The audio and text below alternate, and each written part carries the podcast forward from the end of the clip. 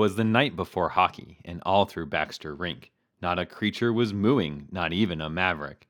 Clear plastic stockings were hung by the lockers with care, in hopes that a victory soon would be theirs. The players were resting all snug in their rooms, dreaming of scoring and butt ending goons. And Jason and I, sitting in front of his Mac, had just sat down to record a podcast recap.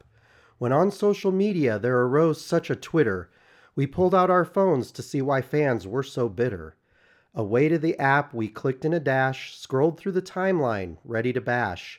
Dozens of comments, my mind starts to fade. So many fans are throwing out shade. When what to my scrolling thumb did click, but Mike Gabinet and six players with sticks. With a power play and a forecheck so fluid and quick, I knew in a moment these were our long lost Mavericks. More practiced than St. Cloud, these skaters they came, and whistled and hollered and called them by name. Now Mason, now Freddie, now Evan, now Tyler, on Stephen, on Riley, on Timu and Tristan. To the top of the circle, to the offensive zone. Now skate away, skate away, put that puck home. As passes are made before the hockey puck flies, when they get to the blue line and toss aside guys, so up to the net front our forwards they flew, with a line full of scores and Wenninger too. And then out on Twitter I saw on a thread the Mav fans all saying these guys are not dead. As I looked to the ice and was searching for clues, on the bench Gab stood saying, We're not going to lose. He was dressed in a suit from his head to his foot, and his pockets were all filled with kale and turnip root. A bundle of pucks he had hung on his back, and he looked like a salesman from the long dormant stick shack. His eyes, how they sparkled, his scowl so intense. Removing Dean Blais now made complete and total sense. Gabs barked out orders like a crafty old pro, and did everything in his power to make our Mavs go. A wink of his eye and a nod of his head left fans soon to know there were good things ahead. The refs skated in and blew on their whistles. Gabs jumped off the bench like a laser guided missile. We heard him exclaim as he walked off the ice Merry Christmas, Mav fans! We're still in this fight. Hello, Maverick fans. Welcome to another special Christmas edition of the Mav Puck cast with Jason. And John, Thanks again for tuning in. I hope you enjoyed that little uh, segment that we did, a nice thing that John put together. why, thank you very much. I wrote that yesterday afternoon in the basement, total quiet. Got it done, and I got it done in like about a half an hour. So that was fun to do. I'm impressed. It went from a, a, a random comment and a message string to, hey, look what we got. That was that was your idea for sure. So yeah, it turned out really nice. So a different way to start off the podcast, but we should probably get back to what we consider our norm and what are we drinking. And uh, you've got something really special, I guess. huh? Yeah, I picked this up at IKEA when we were in St. Cloud a couple weeks ago for that series. This is the IKEA Swedish festive drink. It's called Vinter Saga. And the bottle looks like it could either be a festive drink or something to polish your IKEA furniture with.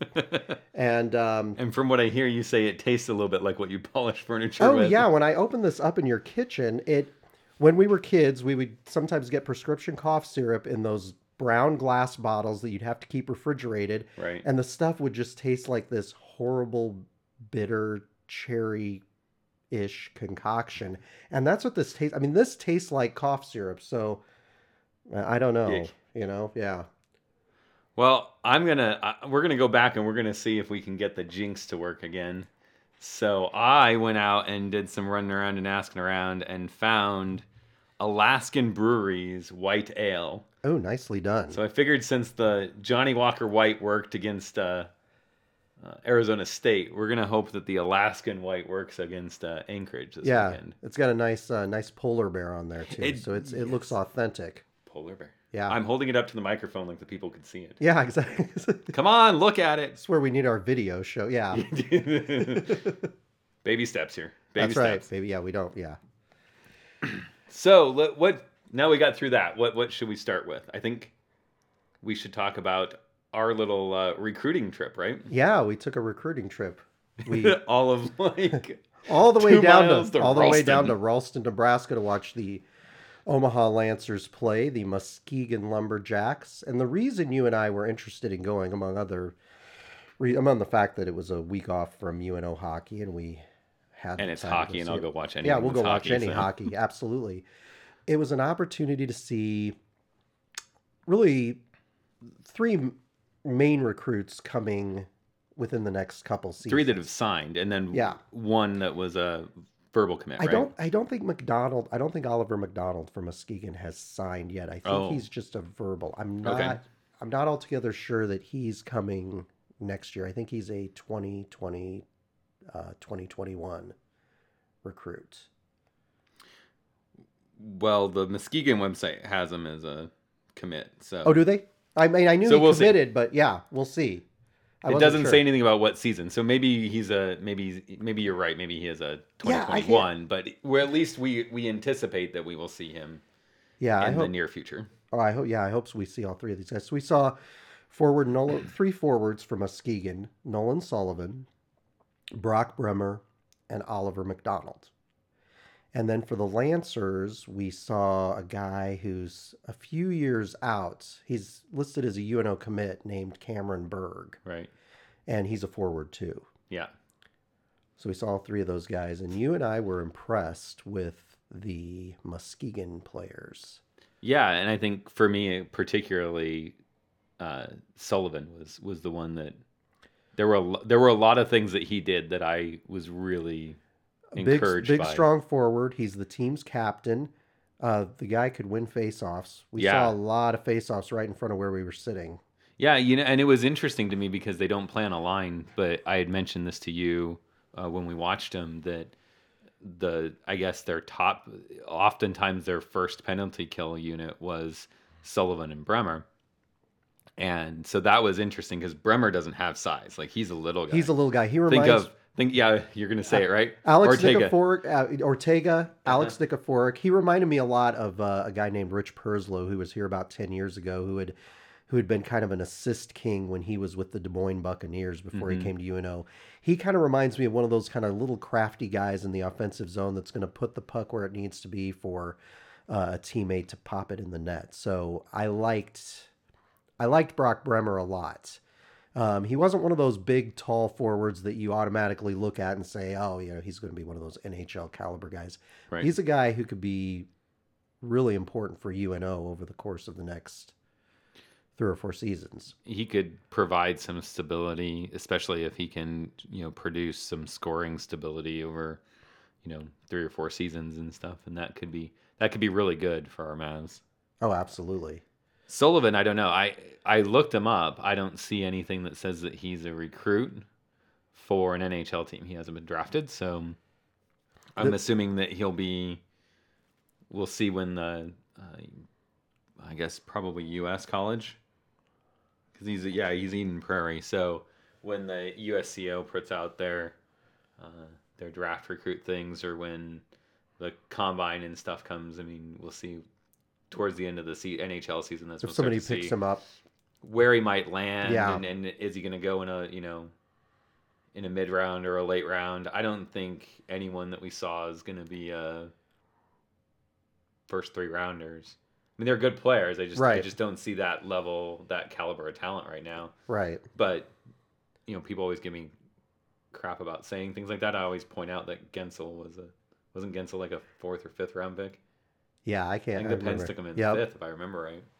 So I'd have to go back and look. But so just Well, because you're not drafted in the top round doesn't really mean a whole lot. And like you said, Ortega wasn't drafted. Or yeah, Ortega wasn't drafted. sometimes, sometimes those guys over the years have been, you know, are among our most productive players on the roster. So, yeah, I don't. I it'll be interesting to see because obviously, you know, during the Dean Blais years, we had a number of forwards who were kind of who who who's who of draft picks, and so. Right.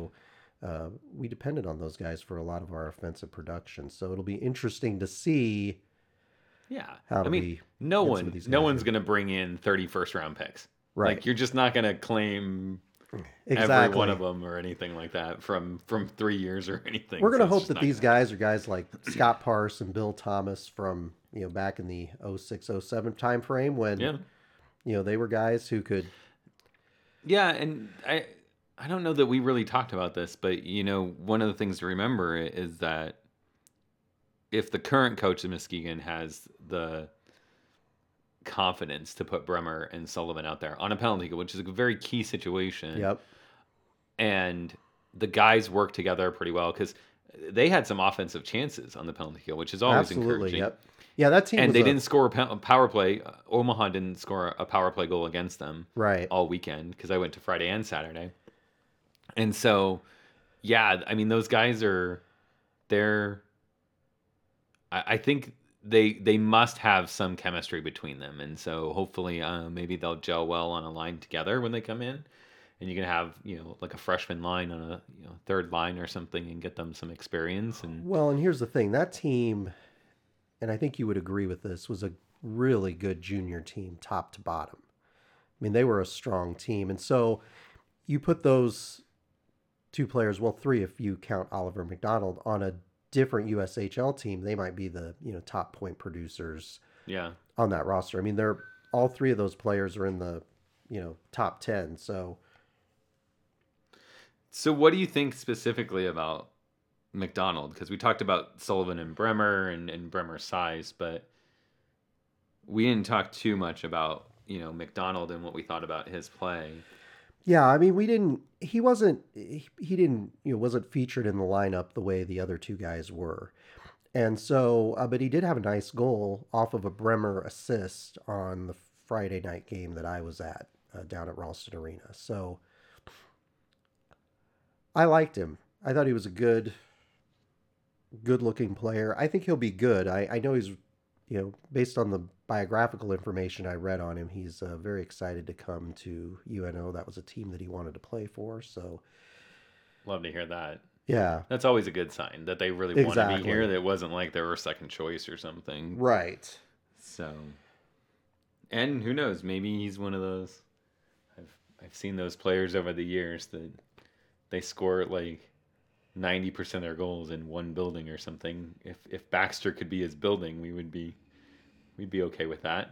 Oh, you're absolutely right. I mean, it's always it's always hard for me to tell, you know, the the transition from the USHL to college isn't always a one to one correlation. Sometimes Right. you'll get guys who were awesome in the USHL who come to college who aren't as productive, and then sometimes we get guys who are just kind of diamonds in the rough out of that league Mm-hmm. who turn out to be fantastic. Yeah.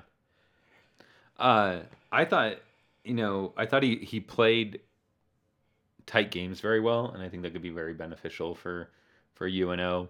Um, he seemed to like the physicality. I think it's kind of odd that he scores his goal on Friday, but I would say that his Saturday game was better than his Friday game. Right. I don't know if he would say the same thing if he felt like he played better on Saturday, even though uh, Muskegon ended up losing uh, to the Lancers. Wasn't uh, that one to nothing? I think you told me wasn't that scoreless the whole game? scoreless the whole game. Yeah, the, and that's the thing. The Muskegon goaltender, uh, I had read, you know, most people were thinking that he'd probably be the top goaltender in the USHL coming in. Uh, a lot because of you know the, the team that's in front of him, and a lot because he's he's a talented player. And this is the kid who's going to Western Michigan, isn't he? yeah, I can say uh, he's made some life choices that I question. That one particular, Yeah. probably just that one.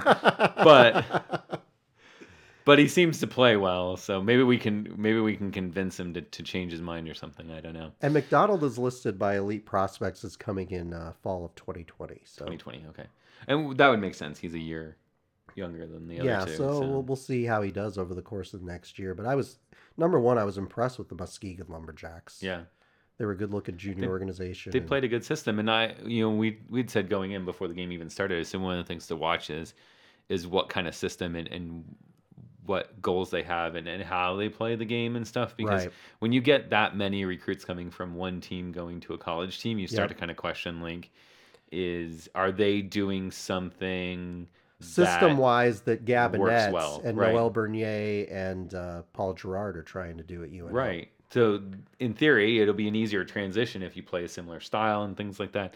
I know NHL clubs and stuff have recommended some of their draft picks and stuff will go there, and sometimes you'll see. Oh, it used to be back in the day when the North Stars were up in Minnesota.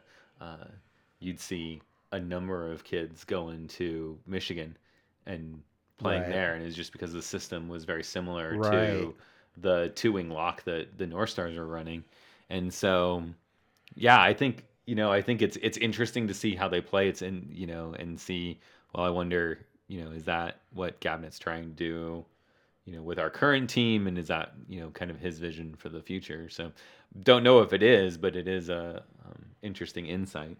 Yeah, and Mav assistant Dave Noel Bernier was with the Muskegon Lumberjacks back in 2010. He was an assistant coach and assistant general manager, so he was there for a few years. So obviously he has a connection Yeah, uh, to that Muskegon uh, uh, franchise. So that's that'll be very cool. I I'm excited to see these guys come in. I thought, like you, Nolan Sullivan was a solid presence on the ice. He looked like a guy who had leadership ability, which is oh, something yeah. this team's going to need going forward.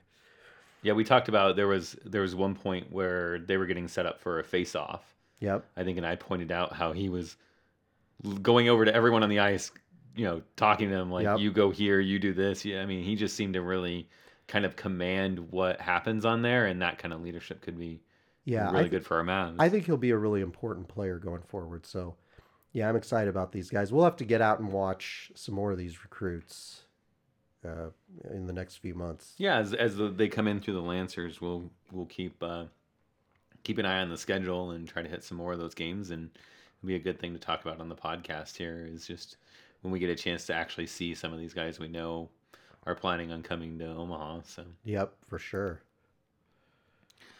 So I think we talked about that. I think all we have left to talk about is our match for this weekend, right? Yeah, our match for this weekend, and kind of we can kind of assess where our team is at at this point. Oh, yeah, we did want to talk about like the state of it's like our state of the oh team yeah, address. state of the team address. So, what do you think about us? I, I guess people considered the Christmas break here to be the end of the first half. I always, in my mind, I always break up the season, you know, before January 1st and then after, After. January 1st, because January 1st is when kind of the meat of the conference schedule. yeah, for me, I'd break it after Anchorage just because you're kind of into the sled of NCHC games, Yep. so that seems to be That, more that's logical. usually what I do. That's usually what I do. Yeah. Uh, I know the students, you know, they have a few weeks off and stuff, so that's Right. kind of the the big break. I'd say I am not surprised by where we are. Unfortunately, I didn't, you know, I didn't think we would be, you know, great coming into the season. Right. I kind of hoped we'd be better than we are. I, I felt like we would be like a middle of the road kind of 500 type team. Yeah, And obviously, we're below that at this stage right. of the season. And it'll be interesting to see if they're able to, you know, pull things together and get things going in the second half. Yeah, it's always it's difficult being in the league that we're in because the hardest part of our schedule really is ahead of us. Even as difficult of a schedule as we knew UNO had coming in. Well, you look at January, we go to Denver, Right. we have North Dakota at home, and then we go to Duluth, correct? Yes. That is a tough stretch of games. Partly because UNO hasn't had a lot of success the last few seasons against Denver. Um, Duluth is a an awfully good team. We split against Duluth at the end of last season Right. up in Duluth. Um, I would say that North Dakota series is probably our our a big opportunity for us here at home, and so Yeah. that'll that'll let us kind of know that the that you know three series three sequence, January, those yeah. six those six uh, games that we play, that'll really let us know where the team is. It's hard because there's only one home series in January, so you're playing on the road. Yep. But and it's North Dakota at home, which unfortunately we need we need our Maverick fans to to really turn out in droves because it's kind of annoying when it seems more like a North Dakota home game than it does a UNO home game. Well, they keep selling five dollar tickets in the Upper Bowl, so it'll be interesting to see if uh, they're doing that the weekend we play North Dakota or not. I, I haven't heard one way or the other whether they sold out single game tickets for that. So I doubt it, but we'll see. you know, there's a guy there's a guy in the Mav Puck Facebook group who is a North Dakota guy who has UNO season tickets. Yeah, there's a f- there's a few people I know that are North Dakota fans that are basically just uh, they're Omaha fans in disguise until these these games. So Yeah. they're nice people, but I don't know. I don't like them for two weekends for for two weekends out of the year. That is a bold move to buy season tickets for one series every year. I'm sure they come to all the games. They like watching. It's kind of like North Dakota is my number one team and UNO is my number two, so they enjoy coming to all the UNO games. But it's like when UNO plays North Dakota, it's always They're wearing their green and Yeah. black Sioux stuff. I, I do always have a bit of a trouble for me personally, just when Denver plays UNO because I grew up following Denver. That was that was my team for for so many years. No, so I know we don't, and that was UNO's first sweep, by the way, was against Denver at the Civic Auditorium back in the fall of 1997. why doesn't that surprise me? Oh, Oh, it was was- ninety seven. Well, that's why. Yeah. Regardless, sucked. it was re- like everyone beat us that year. That that was awesome. yeah, it was great. That was before they were this these like maroon and goldish colors. So yeah, it was before Guaz. yeah, yeah So- absolutely. So that, that was a, that was a great moment around. for me as a UNO fan watching them, you know, beat Denver, regardless of how down Denver was. But anyway, back to the back to the task at hand. We're like meandering here. It the this, you know, we kind of tie this into our state of the team talk here. The series upcoming against Alaska Anchorage is really important. I mean, we would assume that this would be a series that they could sweep because Anchorage has won two games all season. Yeah, And and we've won four. Right. Now, So- I, I will say that this team has played. Anchorage has played their last one, two, three, four, five, six, seven, eight games on the road. And during that stretch, they were at Northern Michigan, at North Dakota, at Minnesota State Mankato, and they were at Bemidji State. And they split against Bemidji State in that most recent series. Uh, Yeah, with a nice overtime goal. yeah. So, I mean, that's a tough stretch Well, for anybody. But you also look at look at their November series at North Dakota.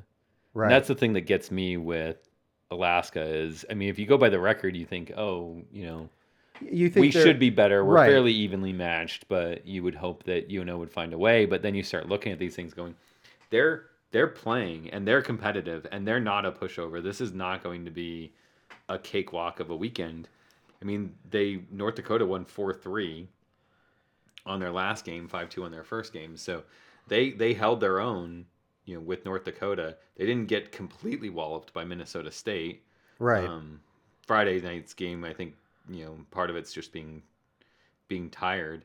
Um, earlier in the season, they had a really bad loss to Colorado College, and then, And then bounced the back next and night, beat them. yeah. So I don't think this is a team that I- kind of like the Mavs. Like I don't know that their record really reflects how difficult of a team you know they are to play against and they came into NCHC teams and held their own right. at least for a game so Yep. to get a sweep I think means the the Mavs need to come out of their break and be committed to the system and you know be smart play well uh, play a hard fought game Yeah, they need to be fi- they need to be firing all, all cylinders, and it's important for the team if they can to get a couple wins in this series. And I think that's kind of the state of, to, to go back to the state of the team. I think, you know, looking at the the outcomes and, and the expectations and, and what they need to do to put themselves in a position in the second half of the season, you have to you have to play smart. These these little mental mistakes and and bad turnovers and things are just going to kill us, and we can't be Right. doing that. You get an opportunity to score, you have to take advantage of it. You get Right. a power play, you you you know you've got to you've got to be hundred percent when you have a two man advantage. Yeah, and they've got to continue to. They've just got to continue to have positive results. It's one of those things where we've seen uh, Maverick incarnations like this in the past, and you don't want it to be a situation where, you know, they struggle against Anchorage, and then you get into January and things are tough there. because at, at some point then your you know your record and then the points you get in the conference race start to take their toll on team morale and can we mm-hmm. claw our way back and and at that point then you you start to wonder in February March does it become this sort of horrible self-fulfilling prophecy where things Well, and know. keep in mind we had a we had a better team that basically went zero wins in the second half of the season and went from one of the top teams in the country to not making the Yeah, I remember that the NCAA first season of so- Baxter yeah, the 2015-16 season, we were Yeah. we they were rolling. We looked like we were going to rattle off a you know 50 game winning streak at Baxter Arena at that Yeah. point. It looked like it was going to be great early on in the season and then the second half the wheels came off. things just fell apart. And so you never Yeah, and the sad thing that like I said, the sad thing is is I would say that was a better team. There was more talent on that team uh, than there is now. And just so, pointing to a guy like Jake Guentzel on that yeah, team. Yeah. uh, yeah. There's uh, Cooper was on that team, Yep. and so yeah, uh, I'm not I'm not sold that it doesn't become a train wreck if if they don't see some some positive results, and I think that starts with this weekend. I'm I'm hoping that that Gabs has been talking to the team and that these guys are committed to it and saying, look, we're not out of this right. as hard of a sled as we've had in the first half, you can go into the second half and really gain some ground pretty quickly if you start, you know, sweeping Denver, you know, splitting against Duluth, uh, stealing a win in St. Cloud, Right. uh, against St. Cloud. You know, you can, you can, you can jump up the standings pretty, pretty quick. And yeah, then, right now things are pretty tight in the conference standings. And, then the way college hockey is, a, a way a lot of college sports are, it oddly enough, the regular season kind of doesn't matter because every one of these teams is going to make the NCHC tournament. And if Right. you can build yourself up to the point where you're playing your best hockey at the end of the season, you go into that tournament and you start surprising you teams. can make a run in those it yeah. happens every year. These bubble teams that get knocked out because they don't perform in a tournament or because some team performed better, and now you've got a you know Exactly. We saw that number last 24 season. or Yep. something that, that Yeah. wins our conference tournament. Exactly. It's like No, we we we saw that last season uh, to a certain extent in Hop Hockey East. You know, so it'll be really interesting to see. It's it's one of those things where you you just don't know if the team is going to be able to consistently compete right. week in week out once we hit that NCHC grind, hmm and that's what we don't know yet because we haven't seen anything consistently Yeah. in that regard. And so the Anchorage series, I think, is a really important opportunity for them to get a couple wins, six wins on the season at that point. You know, and then anything can happen in It's something to build off January, of yeah. going into Denver and yeah. yeah. I mean, it'd be interesting to see when we haven't played. I mean, St. Cloud is the best team in the conference we played so far, and that was a that was a rough series. So Mhm. it'll be interesting what we once we get the the rest of kind of the top tier Yeah. teams in the conference. But we seem to play better at Duluth than we do at St. Cloud. Right. Not 100% sure why, but it just seems like we do. Um, I'm still all for We had success against North Dakota last season yes. in the second half. part of that is I really I really like this theory of like pull the rabbit out of your hat kind of thing, and Yeah. you just like randomly put Alex Blankenberg in Yeah. North Dakota, Right. Because it's like he's a third string goaltender, Yeah. and then the other team's like, oh, we're gonna light this guy up, and then he pitches a shutout, and you're like, Well, like, I think part of it too is, this that his teammates in front of him think, "Oh, Oh, man, yeah. are they going to light this guy up?" And I think it changes the way that they play. Oh, yeah. Yeah. The the challenge is is you got to these guys got to play that way all the time. I don't care Yeah. who your goaltender is. You have to always be like that. If you want to win this conference, you have to play like that no matter who's in net.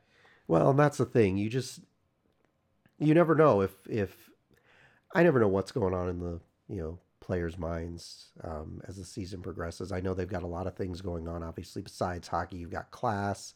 Some of these guys are thinking about going and playing, you know, minor league hockey once the season's over. hmm so that you, you always wonder how much that factors into their you know mindset in the second half of the Yeah. season and if the team isn't you know percolating and you know kind of chugging along Yeah. But how will they do it's we used to tell the kids when I coached that it's your your attitude is your responsibility. because I can I can do what I can to motivate you. I can try to get you to to see the light and commit to the system, but uh, ultimately it comes down to are you willing to commit to this and put in the work uh, and have the right attitude and and I I've heard Gabinet preach it. I know that he's he's big on that stuff, but he can preach to the cows come home and he's still just talking to heifers. So Oh yeah, it's it's the whole you know you can lead a horse to water, but you can't, make, him it drink. Yeah, exactly. So yeah, I know that they they keep preaching it, and the guys keep saying you know the team's starting to buy in. So it'll be interesting to see if everything kind of comes together. But we're facing an awful lot of good teams in this conference. You know, I think the other part of that too is not just what this series means for the team, but what this series means for the fans. Because I Right. think that uh, a split probably means that your fans are basically packed in the season, and and you're gonna struggle to to sell tickets, and you're gonna, you know, there's a lot of snowballs that kind of come from that. Sure. People buy less beer, whereas that's kind of where you really make your money.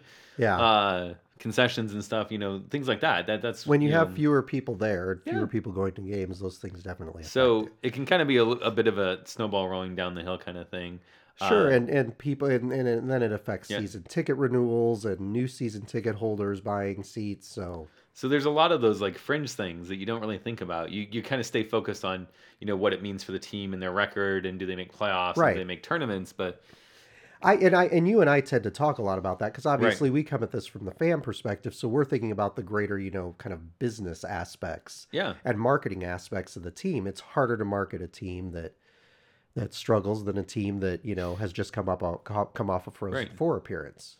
You know, you know, and the flip side of that is is that if the guys come out and and really feel like they're making headway in the right direction and and this is their chance to prove it to the fans and and prove to the fans that they're they're not out of this and they're willing to fight uh, and and claw themselves back into to contention, then you know we could see a a sweep that involves like blowout win and you know solid play and get the fans engaged and right? excited the fans, and- a, a team that the fans will really be Right. able to rally around in the second half. Yeah. So I think the majority of fans for any team don't want to come see their team lose. You know, Right. there's people like you and us that Yeah, we'll know, be we'll be we'll be the, there no matter what. We'll be at the arena regardless of how they do, but but I don't think that's the majority of the people that buy tickets. no, there are an awful lot of casual fans, and I know a lot of casual fans who come to games. That's okay. There's nothing. I don't think there's anything wrong with that. No, I I'm fine with that. Not everyone can be, you know, crazy ridiculous, right? right, but as a as a program in general i think they need to be mindful of you know how do we keep the people that are over committed committed you have to you have to come up with yeah, you have to come up with ways to engage your fans and hook your fans besides just the win loss tie Yeah. totals at the end of the season because there are going to be seasons when they struggle and and this is a season where they've struggled next season may be a season where they struggle so it'll be Right. very interesting from the business perspective how you keep fans Yeah. engaged i had a sports marketing class and the professor said the easiest thing to market is winning oh absolutely yeah so yeah like it doesn't have to be an interesting game blow them out 10 to 1 and it's still the easiest thing in the world to market but yeah Yeah. I mean, I like the close games. I honestly Saturday's uh, Muskegon Lancers game, It was like like a zero zero it game was yeah, it's zero zero. I'm like, it was exciting for, you know, for one goal, 16 seconds into overtime. Right. But yeah. so i So, know Yeah. Predictions? Predictions are are you predicting? series? Are you going? Should we move on to predictions, or did you have more? no Okay, so Okay, predictions. Are you gonna? You want to take the first one? You want me to take the first one? I'll take the first one. one? Okay. I'm predicting we sweep against Anchorage. You're the epitome of optimism. I I am. I I it'll be interesting to see. I don't I don't know. Again, we're still trying to get the a big enough sample size. We've seen a lot this season. I mean, I'm still hopeful from, you know, back in November, I think, Right. but but it'll be interesting to see. I, it wouldn't It- surprise me based on if you look at like we were saying. Right. If you look at Anchorage's the games that they played over the last month, month and a half, they played some really good teams and they played them on the road. Yeah. So you still have the question for Alaska of you know what team shows up and and how are they going to play. It's been a long road haul for them. Are they ready for this, or is this kind of just the Right. the last game before we can get some some home time? Uh, I think I will I will say a split Okay. only because I think the mo for them has seemed to be that they struggle that first game coming in, and I think UNO will be able to kind of capitalize on it, Right. and then it becomes the the coin flip of the second game. Like, do we get a little bit cocky and arrogant and not committed to the system and, Sure. and playing the way we need to play, thinking. I think that's what happened with Howard College is uh, we won ten to one. We got these guys, no problem. And it's like, oh, we just lost. Yeah. And How'd uh, that happen? Well, it happened because you thought you were going to win, and you didn't. you got away from playing this Right. discipline game that you've been playing, and And you didn't have any puck luck in front of the net, and so they kept it close and they took advantage of the opportunities, and have, UNO and- didn't take advantage. Yep. So so that worries me a little bit on the second game is, Right. is that you know we almost almost we do it to ourselves because I think that if if I look at the teams, if I look at the talent that's on the teams and, and the system that they run, you know, if, if I try to play this game, you know, by the numbers, I think that UNO sweeps. But Right. I just don't think that the numbers tell the story all the time. You know, there's there's some commitment to this that there's some personality and stuff that the guys have to have and that's what concerns me for the second game Right. so It does because they've been wildly inconsistent this season. right Even against teams that they, you know, they come off that Arizona State sweep, and you think we've got Colorado College in the next week, and it's a team that we should, at home, Mhm. presumably be able to sweep after having swept the number 16 team in the country. And we struggled against Colorado College, quite Right. honestly, and and we were lucky to get the uh, the tie with the shootout win in that Right. series. So you could be very right about this series. It could end up being a split against Alaska Anchorage, and Yeah. it wouldn't surprise me at all. I'm just right I'm just going in. I'd like well i think we both would like the sweep yeah. i would i would much i would much prefer two 10-1 wins or you know Well, and it's it's funky. 10-1 and 6-0 i would take any of those outcomes It's but- funky too because it's not. It's a it's a Saturday, Monday. It is. I was going to say we do have to mention that before the podcast ends. So now seems to be a good time. But yes, and so it's a seven o'clock start on Saturday. Right. That's game one. That's game one, and then game then- two is noon on New Year's Eve, Noon on New December Year's Eve. December thirty first. That'll be weird. That noon game is going to be I because I've gone to watch UNO basketball games at Baxter Arena, but I always, it it's always weird to me in the summertime when I go to a hockey game, like my own games, yeah, and I'm like hauling my stuff in, and it's sunny out and like sixty, and I'm done, and I'm walking out, and it's still Sunny sunny, and and 60, 60. yeah. And I'm like, wait a minute, this doesn't like I'm okay going in when it's bright and going out when it's dark. I'm used to that. I'm going I'm used to it going in dark and out dark. right. Because when you play men's hockey, you play at really weird hours. But yeah, the whole like in and light and out in light still kind of throws me off every summer. Yeah, has UNO had an afternoon game in I recent years? I can't It's, remember. it's been a long time. I remember a couple two o'clock games. Yeah, there were a couple two o'clock okay. games in the past, I- but the very first season, I remember UNO had Wisconsin in for one game. It was kind of cool because Wisconsin wore their special occasion Mhm. Bucky jerseys, and we wore actually our red road uniforms at home for the first time, which was cool because we hadn't gotten to see those. Uh, but it was weird having that after. I mean, it was just it was an afternoon game. It might have been a yeah, Sunday afternoon game. I can't remember, but it was Hmm. weird, and it was like right around this time of year, if I recall correctly, that we had that. It was, it was kind of fun on the one hand, but it was just a strange. it- you know what? I think it might have been. It could have been Super Bowl Sunday actually that we Oh. played. I can't Ooh. remember. yeah, that's a It was weird. I'll have to. one. That sounds like something I should do a blog post on. But There were a bunch of people wearing cheese heads there, so take that for what it's. That might have been. That might have been the Super Bowl where the uh, where Packers? the Packers played the Broncos. oh If that was the 97 98 season. Um Because, yeah, the Broncos won in the Super Bowl in didn't beat- 98 and 99. was it 98 99 yeah because it was 96 that the avs won so it would have been And they won those two yeah. back to back ones they beat. which I now we're getting into an you know National Football League discussion here, but Did not. but yeah, no, you and I would remember that. But yeah, it was it was a very very interesting time. But yeah, I, a split could very well happen. Yeah. So we'll see. You know, it's it's in their hands at this point in time. We're just fans. We're gonna go enjoy ourselves. But uh, Hopefully, the holiday break and getting to see their Yeah. family and open some presents. get Good get form. some uh, get a break in there, get some rest in there. And Yeah, and if any of them went to IKEA and got the Winter Saga Swedish festive drink, uh, it'll either clear up their sinuses or put them in a you know holiday mood. So All right, John. I think that's all we've got then I think for it's this time to episode, wrap it up. And uh, So we'll be back. We'll be back actually a day.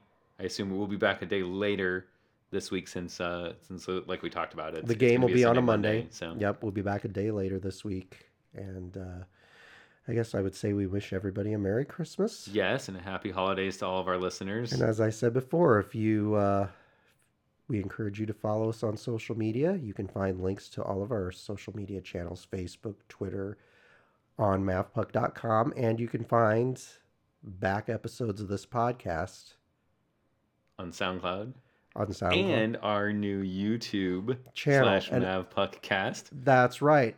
We finally got our custom domain thanks you to the 102 people who have subscribed. And all of those are embedded at mavpuck.com. So you can go there, click, and listen to them all. bang, One-stop bang, shop. bang. Yep, absolutely. Yeah, greatest greatest gift for us, I guess. More listeners, right? That's right. We'd love to see that. So Yep.